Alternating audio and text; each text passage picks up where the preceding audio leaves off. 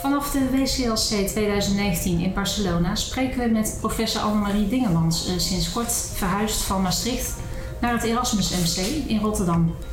Zij zal ons vertellen over nieuwe ontwikkelingen bij niet-kleincellig longcarcinoom met oligometastase.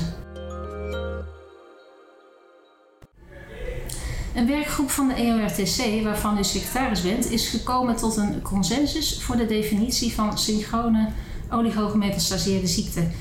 Uh, waarom was dit nodig en tot welke definitie bent u gekomen? Um, dit was nodig eigenlijk omdat in 2016 was er een uh, gerandomiseerde fase 2 studie die positief was. En positief betekent dat die aantoonde dat patiënten met uh, longkanker, niet-kleincellig longcarcinoom en oligometastase, dus weinig uitzaaiingen, um, als die behandeld werden met chemotherapie en daarna nog bestraling of operatie van de uitzaaiingen, van de metastase, dat die een betere, langere progressievrije overleving hadden. Nou, het was eigenlijk een studie die voortijdig gesloten is. Er zouden 94 patiënten in die studie uh, moeten, of uiteindelijk zouden gaan. Maar een interim analyse naar 49 patiënten had aangetoond dat er een voordeel was. Dus die studie is gestopt. Gelijkertijd is toen een andere studie ook gestopt, want die resultaten waren positief. Dus het leek niet meer ethisch om mensen te randomiseren of niet te behandelen met een lokale radicale therapie, dus bestraling of opereren. En op dat moment zag je eigenlijk dat het interesse voor oligometastase toenam. Dus het was altijd wel een beetje, maar ineens waren op congres op de ESMO waren er hele sessies aan gewijd. Uh, toen hebben we gezegd, ja, maar wat is dan eigenlijk de definitie van oligometastase? Ja, als je het vertaalt, dan zeg je weinig metastase, maar weinig kan 1, 2, 3 of 5 zijn. Hè? Dat, is natuurlijk, eh, dat weten we eigenlijk niet. En de EORTC maakt geen richtlijnen, maar de EORTC is betrokken bij klinische trials. En toen zeiden we, als er meer klinische trials gedaan worden, is het belangrijk dat we dezelfde taal spreken, dat we dus een uniforme definitie hebben. Nou, en omdat er geen evidence is, zijn we dus tot een consensus gekomen. Nou, we hebben dat gedaan, uh, een Europese consensus is dat.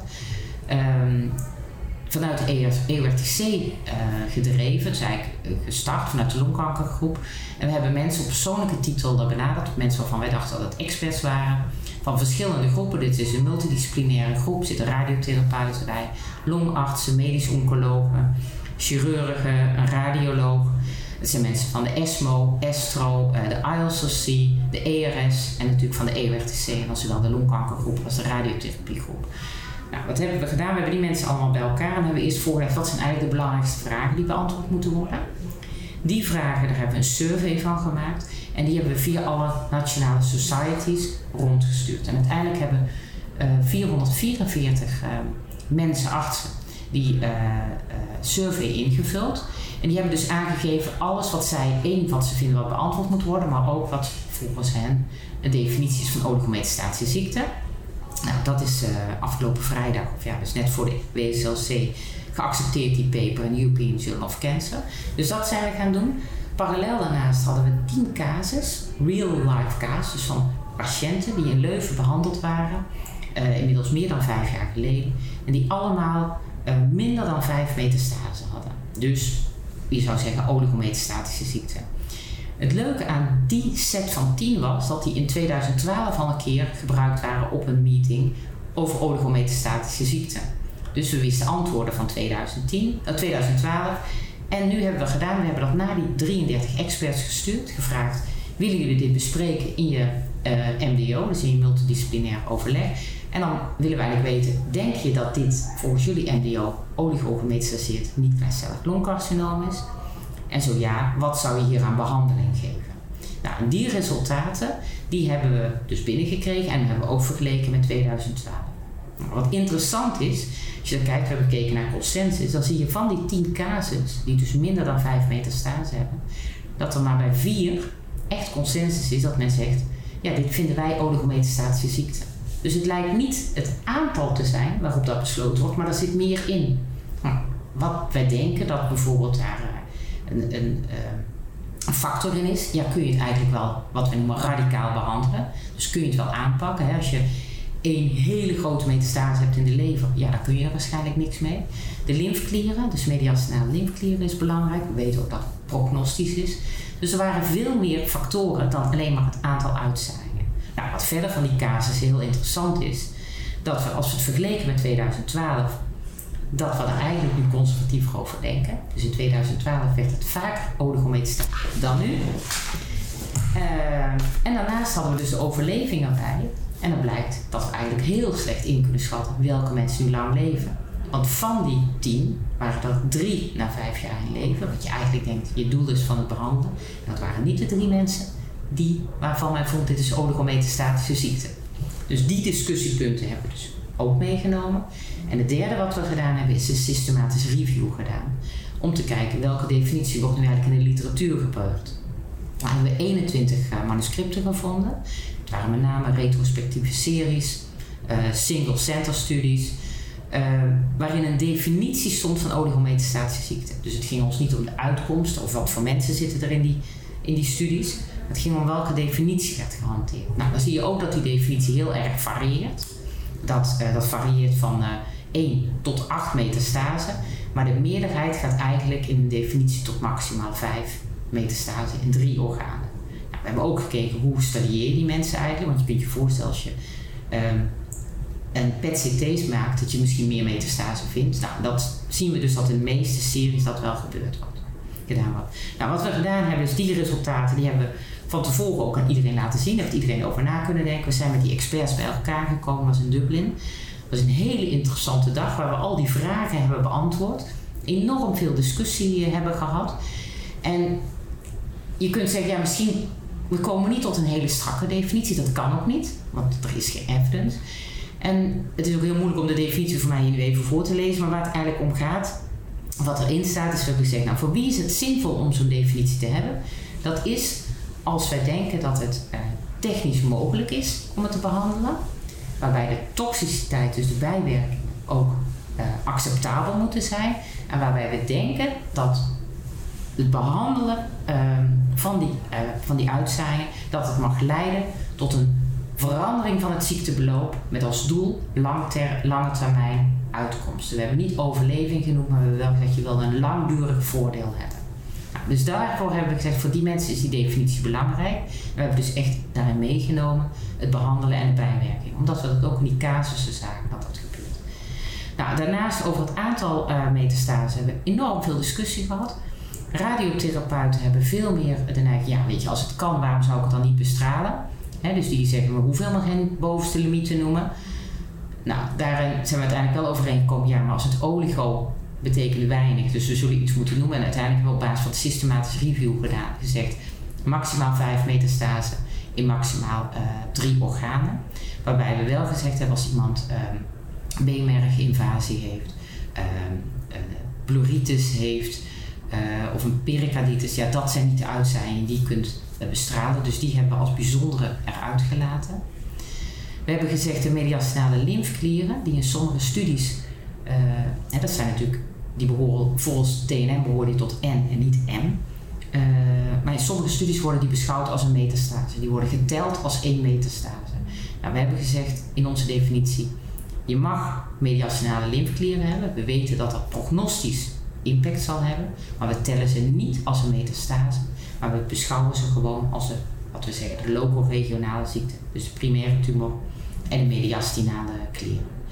Nou, over stadiering waren we het helemaal eigenlijk uniform dat we zeiden, deze mensen moeten goed in kaart gebracht worden, moeten PET-scan gemaakt worden. En dan moet een MRI van het hoofd gemaakt worden. Maar als het dan gaat over hoeveel bewijs je van alles hebt, was ook veel discussie. Ze hebben gezegd, het mediastinum moet je enkel stadiëren als dat van invloed is op je behandeling. He, dus dat is in tegenstelling eigenlijk tot bij stadium 3, waar we zeggen je moet dat mediastinum goed stadiëren. Hier hebben we gezegd enkel als het van invloed is op de behandeling. Als iemand één metastase heeft, bij voorkeur bewijzen uh, met PA dat het werkelijk een metastase is, tenzij je de risico's daarvan te groot zijn. En um, bij meerdere metastasen hebben we daar geen uitspraak over gedaan of je dat allemaal moest uh, bewijzen. Ja, dus een heel lang verhaal natuurlijk. Uh, het is, uh, het, uh, is geaccepteerd, het, de paper in Journal of Thoracic Oncology, dus het is na te lezen. Daar staat ook het systematische review in. er is heel veel aandacht voor, dat bleek ook wel in de sessie. Nou, ik ben op het WCLC samen met Matthias Koekenberger, radiotherapeut uit Zurich, zijn wij track chair van de oligometastatische Dus de Wereldlongkankercongres heeft gewoon een aparte track oligometastase. En ook al zijn er heel weinig data, is er heel veel overlap tussen sessies, omdat iedereen over dezelfde data praat, zitten die zalen gewoon vol.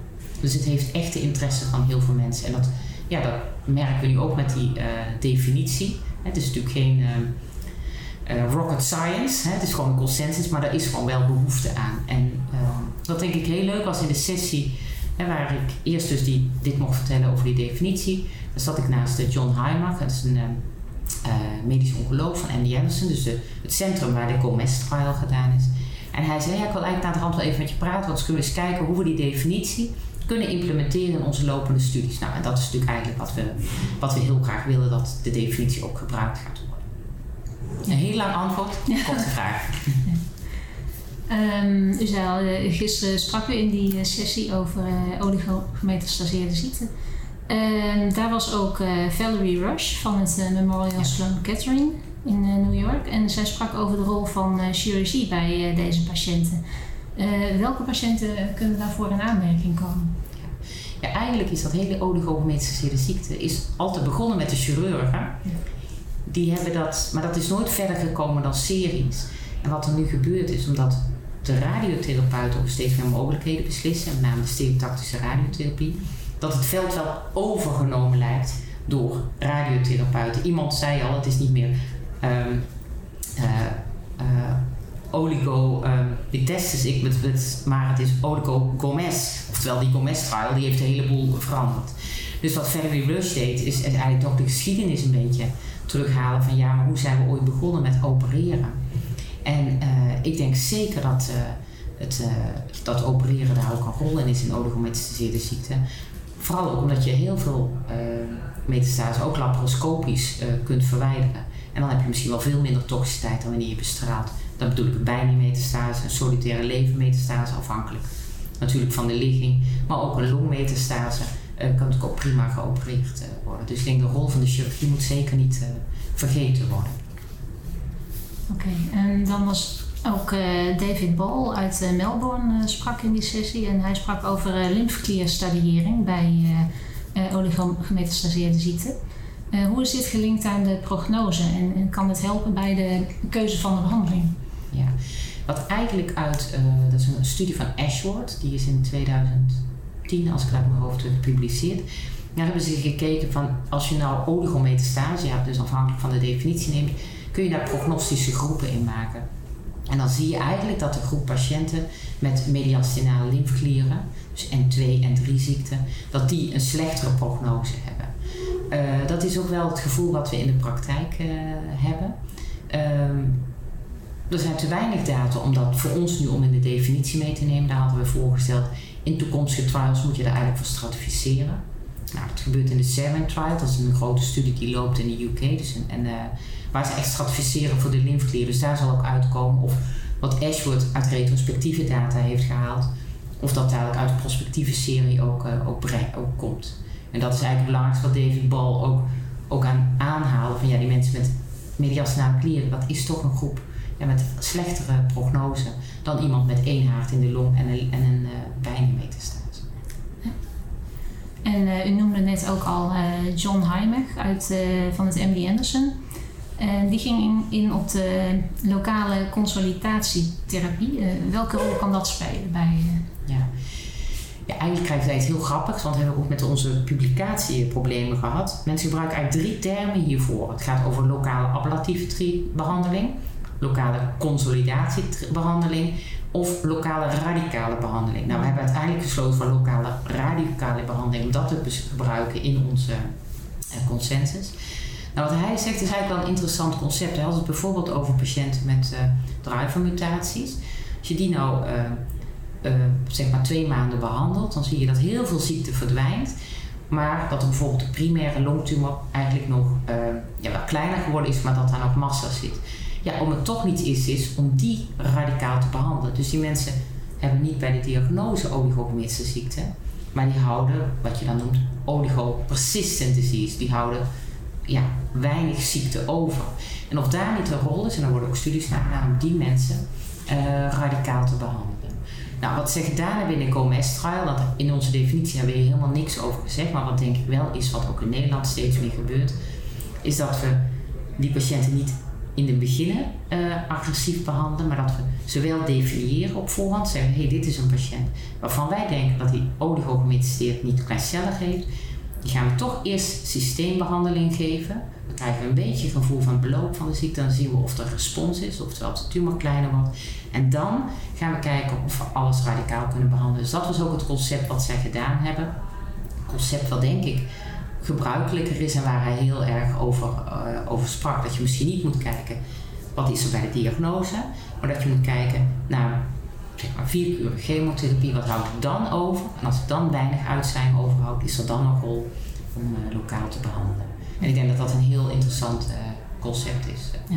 Hij bracht het wel iets stelliger, denk ik, dan op bewijs volast, maar het is wel een heel interessant concept. Oké. En dan uh, als laatste in die sessie sprak Paul van Schil uit Antwerpen. En ehm, wat is het verband tussen de, de locatie van oligometastase en prognose? Ja, hij bracht een casus. Ja, dat heb je dan natuurlijk altijd een casus van een mevrouw met één botmetastase, waarvan wij denken dat dat eigenlijk ongunstig is, maar die dan nog wel na was, dus het zeven jaar, nee, bijna tien jaar nog in leven was. Hè.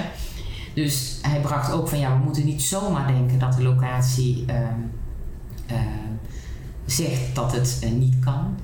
En wat hij ook wel zei van ja, als je een grotere tumor hebt, dan kun je waarschijnlijk ook beter opereren. Omdat de kans dat je het dan curatief behandeld is, hè, oftewel steriliseert, groter is dan wanneer je dat bestraalt. Hè. Hoe groter een volume is, ja, hoe kleiner waarschijnlijk de kans is dat je het met bestraling onder controle krijgt. Dus dat waren een beetje de aspecten die hij daaraan aannam.